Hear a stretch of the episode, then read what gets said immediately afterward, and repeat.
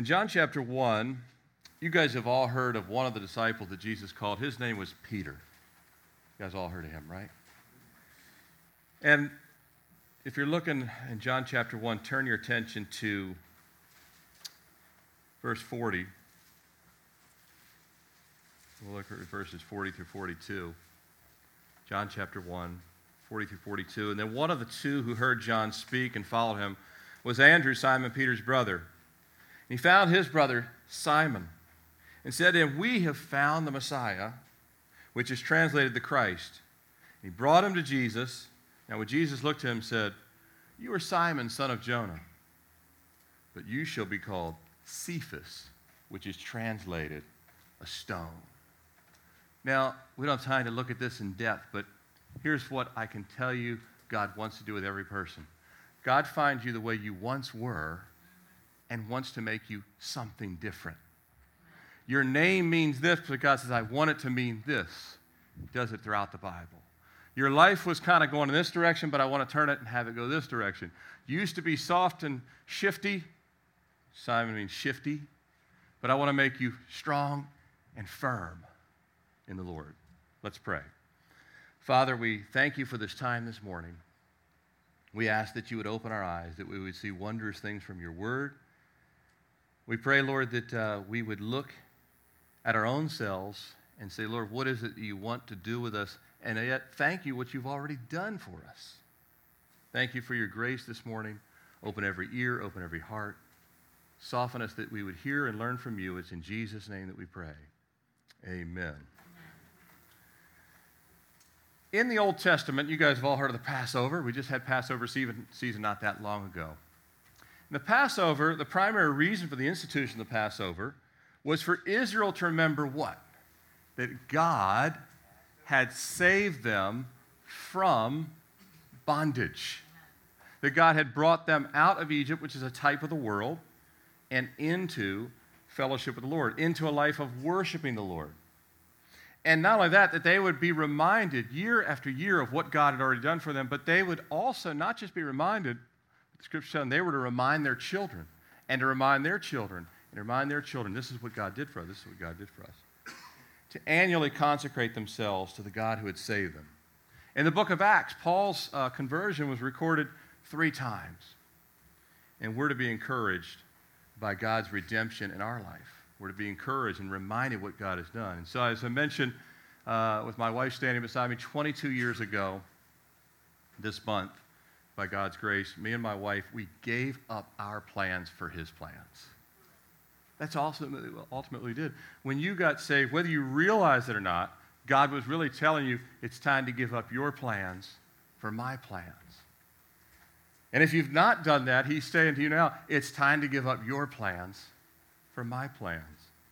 In Jeremiah 29 11, there's these beautiful words For I know the thoughts I think toward you, says the Lord thoughts of peace and not of evil, to give you a future and a hope. You know, God has a better plan for our lives than we ever could have for ourselves. God was calling us to his grace and his peace, not to misery. That's why a lot of people won't get saved. They're like, yeah, but I'll have to be a Christian, and that is the worst of all things. But it really is the best of all things, not only for this life, but for eternity. But it wasn't just God saving our souls that he came to us but equally to fill his plans in our life. His plans in our life, not our plans. Proverbs 16 9 says, A man heart plans his way, but the Lord directs his step. In other words, we, we think we're going in one direction, just like Simon, and Jesus turned him and said, You're now going to be a fisher of men. You were a fisher. Now you'll be a fish, you're a fisherman. Now you'll be a fisher of men. You're going to turn and go this direction. And so God wants to redeem us. He wants to remake us. He wants to reroute us for His glory and for His name's sake. We talked about that last week in the 23rd Psalm. And I want this morning just to start a little bit of background. Yes, me and my wife were born at one time. Uh, I was born in Annapolis, Maryland. That's the top picture there. One state above us, right there on the Chesapeake Bay. My wife was born in Hampton, Virginia, uh, and that's just an hour and a half or so south uh, also on the Chesapeake Bay. Two different states. We were born three years apart, both born on the Chesapeake Bay. and yet my wife hates seafood. So, uh, for whatever reason, her family thinks she's missing something in the gene pool or whatever else because everybody else likes it. Uh, my family loves seafood, and I was born in Annapolis, she's born in Hampton, and yet uh, she would rather have anything but seafood. But you all in this room were all planned by God. Jeremiah 1:5. Before I formed you in the womb, I knew you. God had you in mind, me in mind. Each and every person, God has specifically, wherever you were born, you're born in another country, and you're somehow here, you're born in another state, and you're somehow here. He has purposed your life and my life. Now, for the two of us, we had no idea when we were born in Annapolis and in uh, Hampton that we would ever meet, but around, along came the 80s. yeah. We were teens of the 80s. We met in 1988. I was 19. She was 16. Yes, that is a mullet I have there, if you're wondering. For you younger people, they did exist. It wasn't just Billy Ray Cyrus and others, uh, you know. Other fools like me had them too. So, uh, so that's kind of an 80s look. That she, and, and by, by the you see my wife on the far right there with the, the, the, the jeans, and they're all ripped up and tie-dyed. See, we made our jeans that way. We didn't buy them that way like you kids. We had to work at it. We had to, we had to wear our own holes in. We didn't buy them at Abercrombie and Fitch that way and pre-ripped and all that stuff. We had to work that sweatshirt that mine ripped. I had to wear it into that worn out look. And it was really cool. And we had great things like Rubik's Cubes. And we knew how to redo our tapes with pencils and all that good stuff. And we had typewriters in high school too, kids. We saw the birth of Macintosh and Windows, but we also our school systems didn't know that at the time. We were still using typewriters when, when we were word processing, ABFG, what sem, semicolon, whatever it was. I've even forgotten now. But uh, we were, as Pastor Joe Focht of Calvary Philly likes to say, we were born in the MTV generation. That really was. That was the beginning of the MTV generation in the 80s, and that's where we kind of came together. And we didn't have a personal relationship with Jesus Christ. We grew up going to church. Mine was a more like kind of a stricter kind of uh, church, and hers was a, was a more kind of relaxed, uh, kind of anything goes. Uh, but they both taught the Bible, but we didn't have, me and my wife didn't have a personal relationship with Jesus. You know when you have a personal relationship with Jesus, when you actually pray, you get into the Word, you actually want to share your faith, you actually have a desire for spiritual things. We had none of that. It was just like, when can I get out of this place? And so when we got out of high school, uh, we really didn't go to church. We ended up, I'm cutting out a lot of things. We ended up in a, a little town called Miami, Florida. I had actually been to college and dropped out and got back in, and somehow we ended up meeting uh, in Richmond, uh, again, when I was 19, 16. But within a year or two, within a couple of years, we had ended up in, in Miami. She was going to St. Thomas University. I was going to Florida International University. Uh, there in South Florida, and so we lived there, and I think for a lot of us, and this would, this would speak to many of us in this room, before we came to Christ, we may not have been consciously running from God. Think back in your own life. You may not have been saying, I am running from God, and yet you were. You say, Well, I don't remember feeling that. It doesn't matter. When we don't come to the truth, we're actually resisting it. And so we were running from the Lord. Didn't really think we were. But I know this we definitely were running towards our version of happiness, our version of friendship and relationship, our version of success, our version of fun, our version of fulfillment. Would you think that's true of most people? They're looking for their version of fulfillment in college, we were, you know, we were there. We, we basically we were going to school. We were trying to get our education. We were doing internships. I had a chance to work at the largest TV station down there. I worked for Dade County. Matter of fact, one of the buildings I worked in is right in that skyline there. My wife worked for the Florida Marlins baseball team for a while in college. And so we, we had our dreams of what we wanted to do. Our, our big dream was someday have really good jobs, live in like New York City. Or Los Angeles. We wanted to, we wanted to accomplish things. And in between, we just wanted to party a lot with our friends and have a good time. And we were doing all those things. But God wasn't part of any of it. It wasn't part of our thought process. We weren't thinking, where does God fit into our life? That was not anything we thought of. I remember my dad calling one time. I was, we were down in Miami. He called me. He said, Have you been to church? I said, Church? No, I haven't been to church. He said, Have you met any Christians? I said, There's no Christians here. At least not where I was going, there weren't any.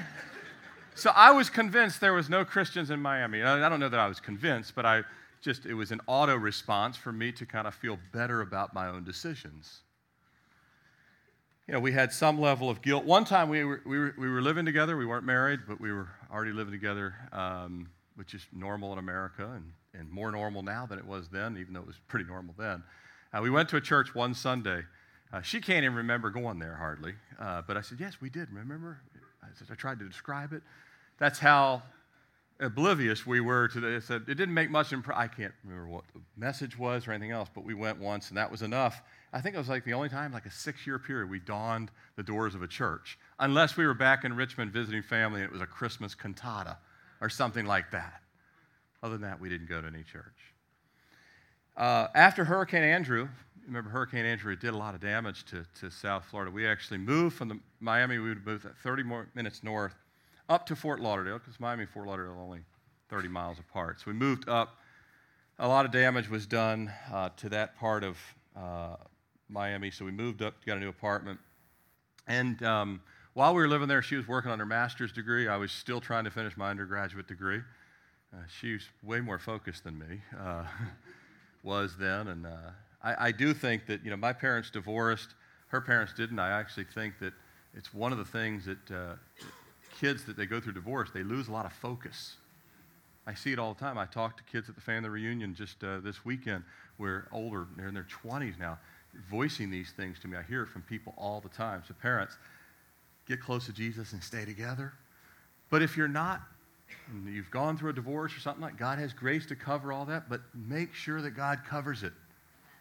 Because uh, for your health, for the health of your kids, it's very important. But, you know, God was still calling me and uh, still calling her, but we just didn't hear it. So we moved to the Fort Lauderdale area. Uh, this bit between 1993 and 1995. Uh, one particular night, we were at a, uh, a party with a bunch of our friends. Uh, I like to say, those of you back in the early 90s, there was a show called Melrose Place. That was our apartment complex. I mean, you could have put the music to the and just filmed us for an entire week, and that was that, that was our place. It was it was a lot of sin and a lot of just junk. And, uh, but one night we were at a party, and one of, one of my friends, he was an air traffic controller, uh, and he goes, Hey, I started going to a Bible study. We're all like, What? When you say Bible at a party, first of all, it gets everybody's attention, you know. It'd be like yelling, get drunk at church or something like that, you know. So um, it's kind of the opposite of what you expect to hear. And so he mentions a Bible study. He started going to a Bible study. First of all, you, we, you know, not you. And so he said, no, no, no, it's cool church. It's called Calvary Chapel. Uh, you might like it, Tim. There's a bunch of surfers there because at that time I used to surf a lot before I had injuries and all the other stuff. And so I said, all right, well, know, we, we didn't say that we had familiarity with church. We just kind of, but we had a lot of familiarity. So God used that to draw us. And we started to visit from time to time. And for a while there, we had like 15, sometimes, maybe, maybe even a little more, of our friends would all go to church, all of us unsaved, sit in our same little section. Now, Calvary Fort Lauderdale was huge, 10,000 people attending there. So there was other pods like us of unsaved people who would come, and we'd get all convicted and then not go back for many weeks. then we'd get our hey, this sounds fun again. And we'd go again and worship would be cool. And we'd see people raise their hands, say, well, that's new. We've never seen people do that. Back in Richmond, everyone's wearing suits. And, and you either went to the black church or the white church. And this is, uh, this is weird. And people are actually together and they're worshiping together. And what is going on here? And so those things struck us. And then we'd get convicted again and we'd enjoy it and we'd get convicted. And then we would say, oh, we can't take that for a while again. And this pattern would go on and on for like two full years. Some of you may be in that pattern right now, and God is saying it's time to end the pattern. It's time to give up your plans for His. And um, but that just continued. Um, my final invite uh, that I'll never forget is I was getting my hair cut just a few weeks before we actually got saved. I was getting my hair cut, and the girl was cutting my hair. I saw her Jesus thing hanging here, and fish, and I love Jesus bracelets, and I'm like, she's pretty, I'm pretty sure she loves Jesus. It's all over, uh, all over her uh, jewelry. So I'm like, uh, I hope church doesn't come up because I've gone, not gone, gone, not gone, getting convicted, should have gone forward, didn't go forward, all that kind of stuff.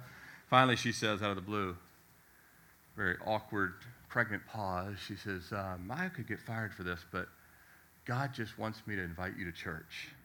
And she tells me where. So we're 30 miles from Calvary Fort Lauderdale. So I'm like, can't possibly be that. That's where she invites me. And that's where we had been, we've been driving every time we would go. So all of that running, the Lord had been calling. And then um, 1995, we've been a year after, a year and one month after being married. Uh, we got married in 1994. Um, stopped living in a way that was opposed to God's plan, got married, but still weren't saved. And we were actually at a bar in Fort Lauderdale uh, on a Saturday night. We, we had still been intermittently going to church every now and then. And usually when we go to church, we were still a little bit groggy from the night before, if you know what I mean. But we would still go. Well, one particular Saturday night, we were at this bar. It's still there in Fort Lauderdale. It's a famous bar. It's been there since the 60s called the Parrot Lounge. It's right there down near, uh, right near uh, A1A. And we were closing the joint down with all of our friends. And someone said, Hey, are we going to church tomorrow? I don't know why we think this way. so, hey, are we going to church tomorrow? Because we kind of liked it, even though we wouldn't commit to God. And, um, then someone says, no, no, no, we don't need to go because the pastor's not going to be there tomorrow. And you don't, no one wants the B team, you know. Uh, not that that's not really the case. That was our faulty thinking. Because really, uh, when I'm not here, I try to have people that are going to minister just it, and, and, and they did too. I mean, their, their guest speakers were phenomenal. And, but anyway, we, we just said, well, the Pastor Bob's not going to be there, and he's really fun to listen to, and so we don't need to go. And everybody was yeah, yeah, he's not there. So we'll go the following week. We'll get convicted that week, but we won't go tomorrow. Plus, it's three in the morning, so who would possibly feel like going? So we go home, go to bed, and I wake up with a headache early. I couldn't go back to sleep, so I said, We need to go to church. She's like, Oh, the pastor's not going to be there. Maybe we said that. So I literally said, No, no, we need to go. I lifted her. Now I'm married, so I'm able to do this. I put her on the floor. I said, We got to go. Somehow she instead of telling me to take a hike, start getting ready, drinking coffee, and we, we get there. Now, we are 15 minutes late. Uh, we arrive 15 minutes late. Pull in the parking lot. Now, if you're 15 minutes late at a huge church that's packed, and it was, there's no parking space. But I pulled in the main parking lot like I own the joint. and lo and behold, there's this parking space right by the front. I mean, not a handicap. There's a handicap park space right by the front door didn't dawn on me that this should be highly unusual. I just pulled in like normal. There's thousands of cars, and there's a spot right there. We're 15 minutes late, and then it dawns on me we're going to sit in the overflow room. I don't like the overflow room. This was before it got normal watching things on screens. At this point in American history, we didn't like to watch things on screen. You wanted to be in presence of the auditorium, not watching it from some screen that was grainy and, and you felt like you were in the, um, cheap seats or something. So literally, we'd get there tired, hungover, late, drove 30 minutes, 35 minutes to get there, and now we decide we're going to back up and go have breakfast at IHOP. That's what I decided. But I couldn't because a pastor pulls up in a golf cart behind me. so I'm like, all right. He does this with our window. I roll the window down. He says, Hey, folks, what you doing? I said, We're going to go have breakfast. Well, aren't you going to come into the service? I said, Well, we were, but I don't want to sit in the overflow room. I'm not, I'm not, I don't want to sit in the overflow room. So he's like, You're not sitting in the overflow room. Come with me. So I'm like, All right, well, I guess we don't have to sit in the overflow room. We get out. None of this stuff seems unusual to me yet. I'm still. still going our direction. Sarah's still waking up. We walk in with him, tells the ushers, hey, get these folks some good seats. We get like seven to 10 rows from the front.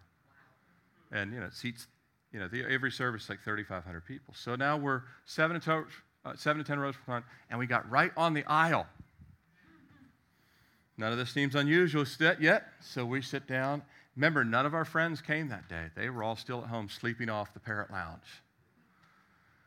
Just me and her there. No one else is there. Just, just us. All of our friends were back at home. And then the worship is in its last song. This is how late we are now. We're at the 20 some minute mark. We sit down and worship kind of comes to close. And we hear the pastor's voice speaking. He wasn't supposed to be there.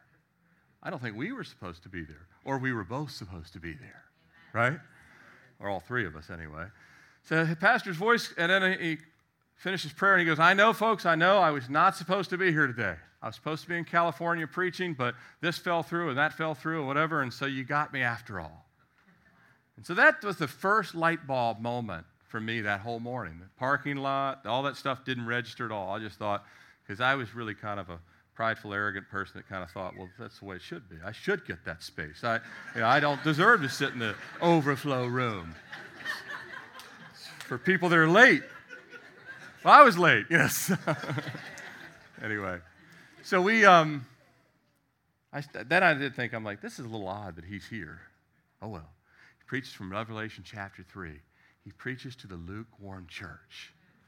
And he said, What are you trying? He, he, preached a message. And he said, You're on the fence. Somebody, you're on the fence here. You're, you're, should I follow God? Should I not follow God?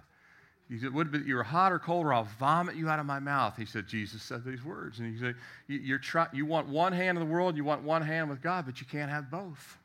You either give it all to God or you take all the world. But, and, uh, you know, then he goes to the message. And, and by the end of it, uh, by the end of that message, um, I turned, I, I, I fell under heavy, heavy, heavy conviction. My heart pounding out of my chest because I knew I was in a valley of decision. And every person here, God brings us to a place of decision.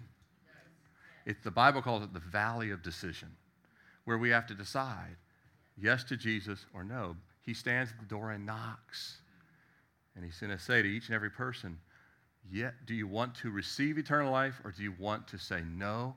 Because he will not force you to be a Christian, but he bids you to come. Not, for, not just eternal life, but also that he would then do things you could never imagine in our life.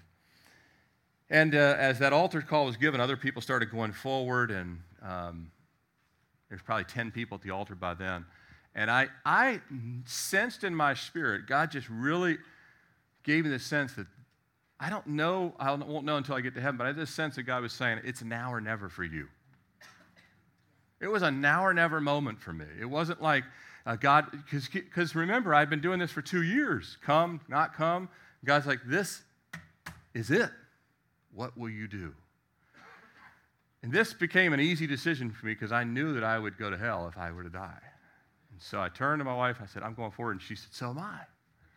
So we went forward and, you know, tears running down my face, and we, we prayed and we gave our life to Christ.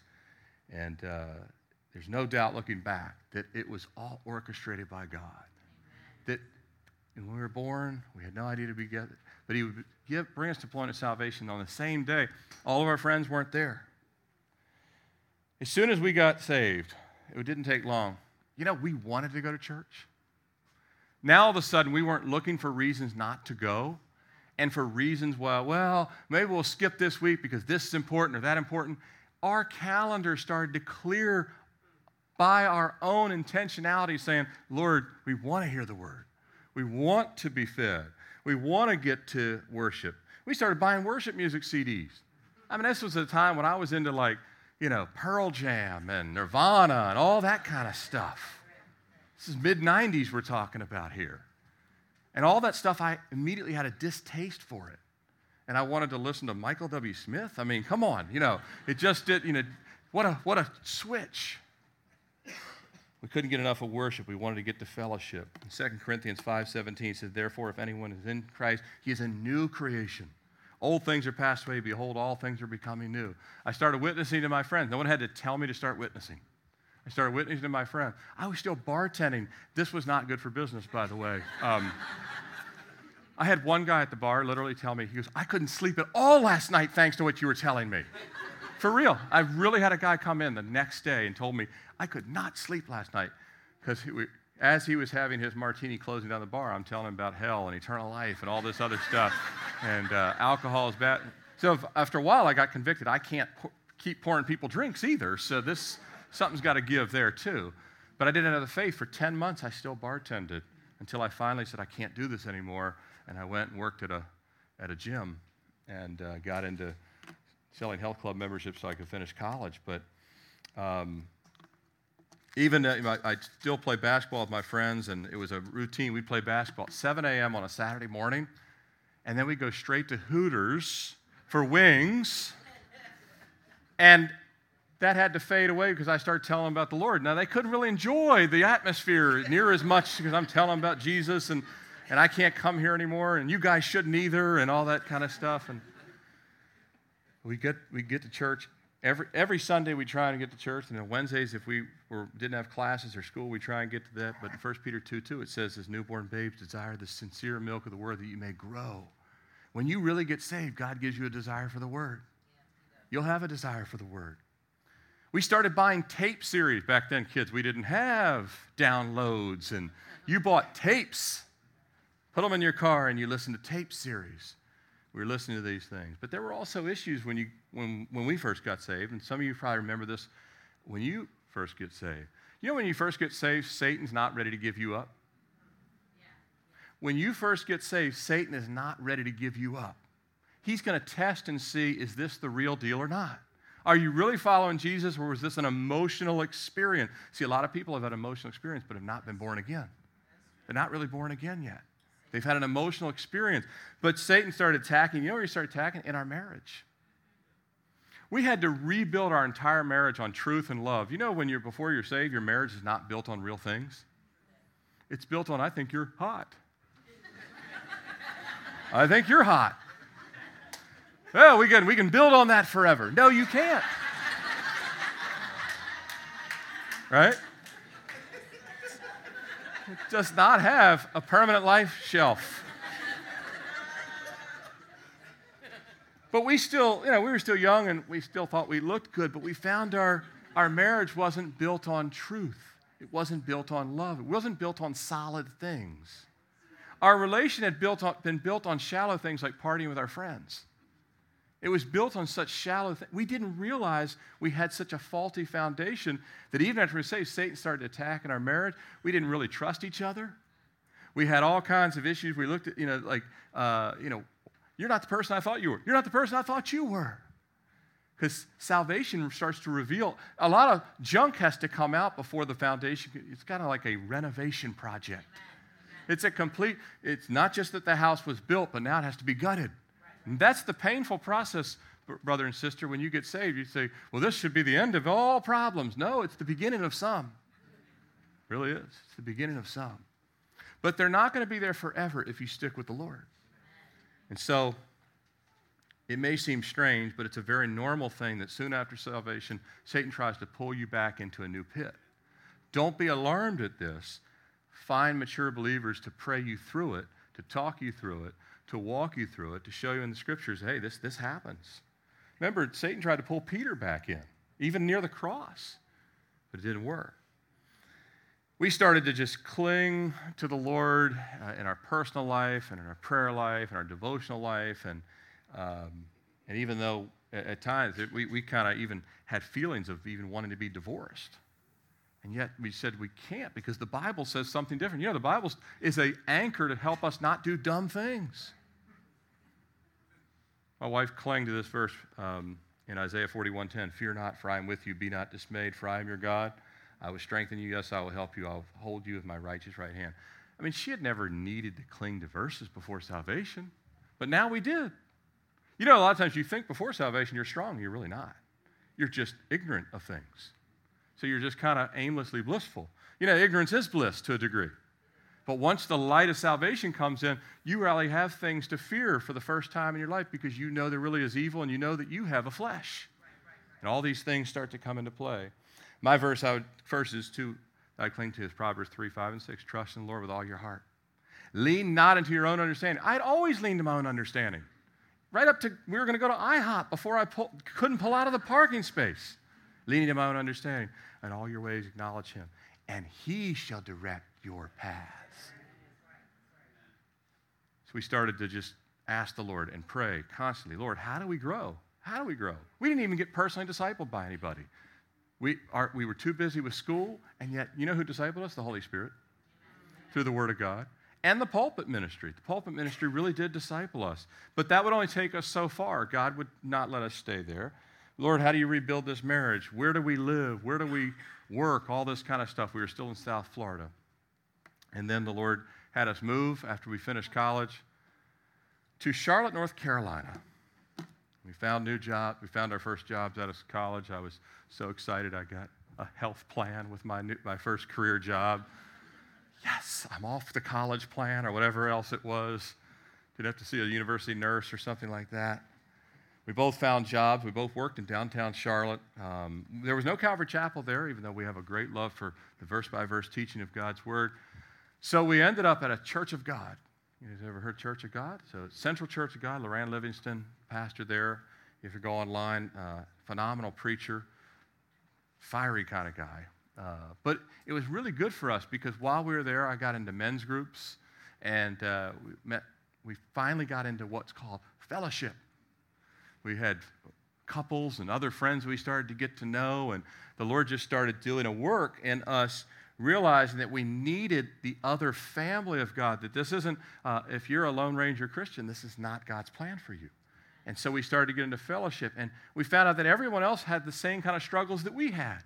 And everybody else was working through the same kind of things that we were working through. And, and so you pray together and you got to know each other. And uh, really, this was a, a period, too, that, um, you know, the Lord led me first and then my wife would follow and seek the same things. Men, you have to lead spiritually. You're called to lead spiritually. You're called to be the first. Don't let the, you know, we have a lot of times, you know, ladies study. Sign up list looks like this. Men study. Sign up, looks, uh, sign up list looks like this. And God says, no, when we lead, we'll lead the whole family in. Now, we didn't have a family at that time. Matter of fact, uh, we were single. I mean, we were, we were childless for six years uh, into our marriage, we kind of liked not having kids. we were really enjoying this.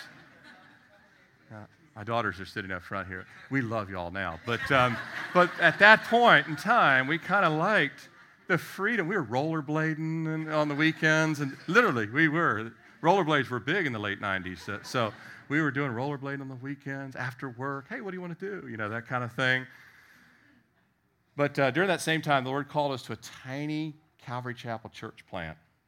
And uh, Lord actually gave me a, a, dream where when we went there the first Sunday morning, we were so early because we were used to being at huge churches where if you didn't arrive early, you can get a seat. We were the first cars in the parking lot. This was not a good sign. We were about to back up again, and two cars came in both the entrance and the exit. We could not leave. now we were three cars. We started going to that church. There was like 26 people at Calvary Chapel, Charlotte. I didn't like it at all. She didn't like it. And yet, God had given me this dream, and I'd solved different things, and I knew, and He'd given me scriptures. I knew we were supposed to go there. We weren't attracted to it in many aspects. We felt completely uncomfortable. Some of you, the first time you came here to this church, you were completely uncomfortable. You didn't feel right, but something told you you need to stay. I felt that there. My wife felt that there. We couldn't, part of us liked it there, and part of us couldn't stand it there. And yet we kept staying because God says, This is where I want you to be. I was listening to another brother who also came out of Calvary Fort Lauderdale today. He runs a ministry in Nairobi, Kenya. Gave up a, a successful insurance business, had a home on the water in Boca Raton, gave it all up, and now the ministry is exploding. He's training 250 pastors a year now in, in Nairobi, Kenya. God's doing amazing work in the African nations, and Calvary's playing a big role in it. But he gave all that up, and he said, You know, He's telling the whole church, this is just a few weeks ago. I want you to see the little clip. I want to show it to the whole church. He said, God will most likely put you in a place that's not comfortable for you. That's where you'll grow. And he'll actually call you to do things that are not comfortable for you to do. People say, Well, I want to use just the things I'm gifted in. That's actually not the way it always works. He'll actually say, No, I'm going to put you places where you're not so gifted, We don't feel right. You feel out of place. You feel a little bit like this is the wrong situation. It's rubbing me wrong. We wanted to leave, but we couldn't. The Lord says, No, this is where I want you to grow. When we learn to die to ourselves, is where we really grow. That's when we really grow. When we die to ourselves. So we were there, and uh, um, there was no dudes that liked sports there, and I didn't like that. All you guys are geeking out, but none of you, none of you are talking about the NFL. None of you are talking about college football. The women were baking bread. My wife didn't bake bread. She wasn't into that. She, she thought a certain amount of clothing looked good. They didn't care about that. Some of them were homeschooling. We never heard of homeschooling. Not everybody there, but you know what? We stayed, and the longer we stayed, God cut. Because we stayed, God started bringing people like us. We actually started being a catalyst to help balance out the body. Did you know some of you are the catalyst to help balance out this body? Some of you, when God calls you to a place, you're the very people that God says, when I put you there, you're going to be able to call people like yourself. They're going to have your interest, they're going to have your background. This is how God adds diversity in a church. Because somebody has to say, Lord, I'm just listening to you, I'm not listening to the outside environment. And that's what we did. And God brought a lot of new people and just changed the whole, uh, just kind of the look and feel. Uh, but the pastor's heart was amazing heart. And, um, but we're told to just stay and abide in him, ignore our flesh, grow for our own good, but also grow for the good of others.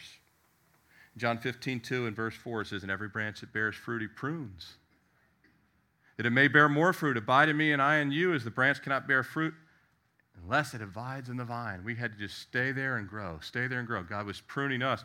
The problem wasn't the other people, the problem is always us. Do you realize that? The problem is always us because God's always looking at us. How are we reacting? During this time, we grew to understand that God wants to, when we were living in Charlotte, going to that little tiny Calvary there, God wants to transform every part of our life. By the way, one of the reasons why we had to leave a gigantic church is God says, This little place, I want to send you where you're needed. They have lots of servants. I want to, I, I think God wants to divide up a lot of churches in America and redistribute some of the talent. I do.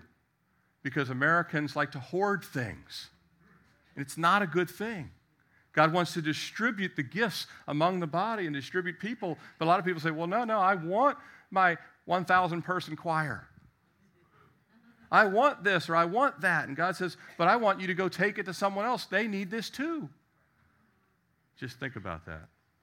So that's where God called us and clearly said, No, I, I, need you to go there. This is what I want you to do. I don't want you to live for yourself. I want you to uh, go. You're not even going to Sunday church for yourself, you're going for other people. So we started to do that. And the Lord was just showing us He wanted every part of our life. There's just no shortcuts with God, how He wants to work. By the way, at this time, we still had a ton of debt.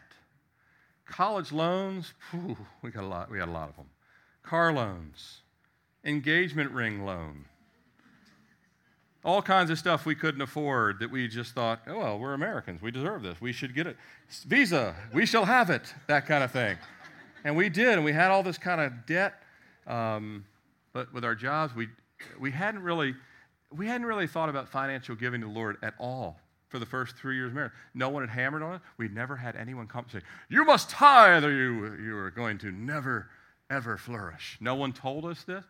We just started reading our Bibles and we started saying, We need to start giving.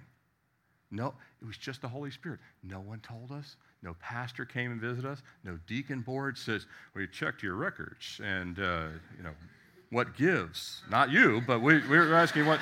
Uh, none of that happened. It was just the word. But as the word was convicting us that we needed to start to give the Lord, we're like, how? We're in, we're in massive debt. How are we going to possibly able to give financially? And then I heard this message, Dr. Tony Evans. You ever listen to him on the radio? The Urban Alternative. I'm riding down there. I got a chance to visit Dr. Evans' church a few years later after that in, in Texas there, Oak Cliff Bible Fellowship. Now I'm listening to Dr. Evans. I love to listen to him. And he said, he said, he was talking about a couple that was in severe financial trouble. And he says, you better start giving. You better start giving. That's what his advice to him. And that, the counseling session was over. Right? So that, and so we, I started to process that. And so we started to say, all right, Lord, we'll, we'll start giving, which is a big step of faith to us. And it wasn't too long after that that God opened up doors. I, I, went to work for a little company called Microsoft. My wife was able to stay home. God doubled our salary. I made enough to cover what she was making. She stayed home. We started having kids. And God just started opening door after door after door. And in the next few years, I didn't know He was only paying off my debt because He was preparing me to kick me right back out of the very place that He took me. That's about what was happening. You know, but God just lets you know God doesn't want or need our money. But in certain areas of growth and maturity and victory, they will never take place until that area of worship is surrendered. I said worship, area of worship. You see, all of our giving, our prayers, our praise, our time, our talent, our abilities, our financial resources, which, by the way, God gave us in the first place, just like our beating heartbeat, to even do the job. He wants us to give them right back in sacrificial worship. How do we know that this is not only true here on earth? Did you know in heaven we'll give our crown straight back to Him? So, everything, God says, everything I give you, I give you breath, give it back out by giving the gospel. I give you legs to move, give it back out by serving people. This continues on and on. We, um, we started in that time serving in children's ministry. The first time, I, you've heard me say, we had the toddlers. I walked in, it smelled horrible in there. but you know what God said to me? In that still small voice, God says, You have kids. Why aren't you helping with kids? I didn't have a Bible verse. I didn't have anyone reprimand me. I didn't have anyone come to me and say, Hey, you need to start serving in children's ministry. The Lord just put on my heart, You have kids. These people are sacrificing to help with your kids. You need to be sacrificing to help with their kids. And so we did. We had, we had a one year old at that time. We started going in there. She had diaper duty. I had get it in a Ziploc bag really quick and get it to the dumpster duty or whatever else. Uh, that, and, and we started teaching, and it wasn't comfortable for me, and I didn't really enjoy it. But that was the Lord was teaching. If you can't teach, Jesus said, let the little children come to me. If you can't teach kids, you really can't teach adults in some respects. God says, I want you to grow in this. We started teaching there. Started serving a halfway house. Uh, pastor started sending me there sometimes to talk to guys that would while I talked to them. It was really an interesting experience. Um, I helped lead a men's prayer group, and it, uh, I helped start a men's prayer group, and then the Lord caused the pastor and a couple other guys come to me out of the blue, said, We want to lay hands on you. We think God's going to call you someday to full time Christian service. I'm like, No. but they prayed over me, and in a few years, I took a job transfer to this city here, to Richmond, Virginia. So it had been 12 full years since Sarah and I had left the Richmond area way back before college. 12 years, and God brought us full circle from Richmond to Miami up to Charlotte. I never saw how God was sneaking us back to Richmond because I had said, I have a big dysfunctional family. I'm like, I like to visit on holidays, right? I'm good. Just holidays are enough. God says, No, you're going back there. I had no designs of seeing family on a regular basis, much less being called into full time ministry. But that hands laid on, I had kind of forgotten about. So we got right back into children's ministry. We got here, started serving with a different uh, four and five year olds, started working there, and a few, uh, maybe even in the first year, I don't remember how long it was, we felt led. By the way, we did not have any teenagers, and we felt led to start a youth group, which is still surviving to this day called ATG, Against the Grain. You saw our teens there. My wife and I felt led to start it. We did not have teenagers. By the way, you don't have to have teens to work with teens. You don't have to have children to work with children. You just have to have a willing heart. And so we started working with the teens. And, and uh, by the way, Scott and Julie, who now have been leading our teens for 10 full years here, they still don't have teens.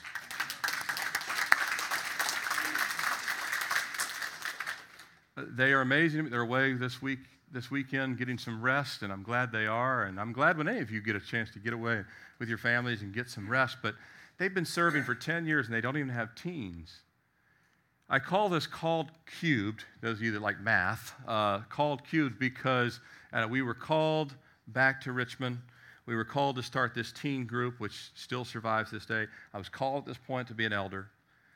And then I was called and ordained as a pastor, which again, I got sideswiped. Uh, they came to me and said, Hey, we think we should get you ordained. Uh, we think God's going to call you into something eventually. Now, my mind was thinking 50 years down the road, I might go plant a church somewhere after I'm fully established financially and I can go do this work. God had other plans. Ephesians 4:11 says, "And he himself gave some to be apostles, some prophets, some evangelists, and some pastors and teachers." Nobody should ever choose to pastor a church. Nobody should ever choose to be. It has to be men of God should see that calling and come and lay it. Paul came to Timothy. It wasn't the other way around. Hey, didn't Timothy comes, hey, you need to anoint me. David, he didn't track Samuel down and say, hey, Samuel, you've been looking for a king? I'm the guy. no, usually the guys God looking for are not looking to be found. They're actually hiding like Moses in the wilderness. Send Aaron, he's really gifted. But anyway, we were uh, in this thing together, me and my wife, all along the way. They were all big, uncomfortable steps uh, in Charlotte, going all the way back to uh, South Florida when we first attacks out of being saved. And lastly, it brings us to here, this, this building here. Um, when God called me to take over the church in 2007, uh, that was a surprise. It was, it, I got the, uh, the uh, request in late 2006. We didn't have to go anywhere geographically, but guess what? We, ha- we did have to go forward. You, brother and sister, might not be, be called anywhere geographically, but you are being called to go forward, whatever that is in your life. And in my case, I was sent from the pew to the pulpit.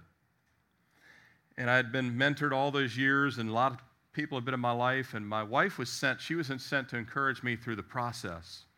And we come full circle, as I said, um, and God was really calling us. We were sent to where we were sent before we were born, ultimately, because God knows our plans before we're born.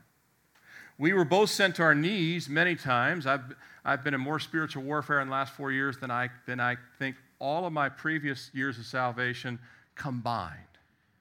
I can promise you that since I left the business world four years ago, more spiritual warfare than all of the years combined. Makes all previous battles look like child's play.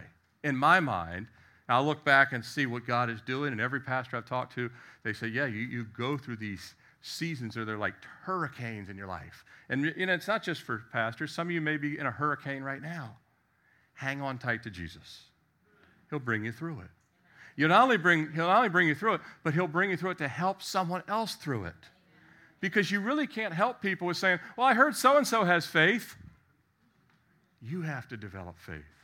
You have to grow in faith. I have to grow in faith. A.W. Tozer said faith is not a once done act, but a continuous gaze into the heart of the triune God, a continuous gaze. We're constantly having to grow in faith. You notice all these said growing. Every season of our life, God wants us to be growing. If you're not growing anymore, it's time to regrow, time to be replanted, time to have God start to start, uh, refresh and renew that. I was called to uh, take the role of pastor in the church, and I was bivocational for five years. Um, I said yes. She had to agree with this. There was not going to work if I said yes, and she was saying, You can have that. But she had to agree, and she did, and she was actually more agreeable than I was at the beginning. But I can tell you this the job of pastoring this church is 100 times beyond my abilities.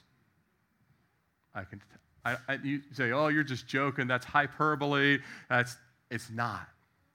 I used to not think it was. The longer I've been in it, now I realize it's 100 times beyond my abilities. And that's a good place to be. Every job God calls you to, brothers and sisters, beyond your abilities. Jesus said, apart from me, you can do what? Nothing. Nothing. A lot of Christians don't believe that. They think they, they can handle almost everything, and God gets things like cancer. Right? God gets the really big triple bypasses. But if it's not the big stuff, I can handle it. It's not true. Jesus said nothing. And I started to claim this verse, 2 Timothy 1.12, For I know in whom I believe and persuaded that he is able to keep that which I've committed to him against that day. Brother and sister, commit to God and he'll bring the plans to pass. But you got to commit. Value decision, not just for salvation, but in your marriage. I'm going to serve. I'm going to help. I'm going to start to worship God with all He's given me.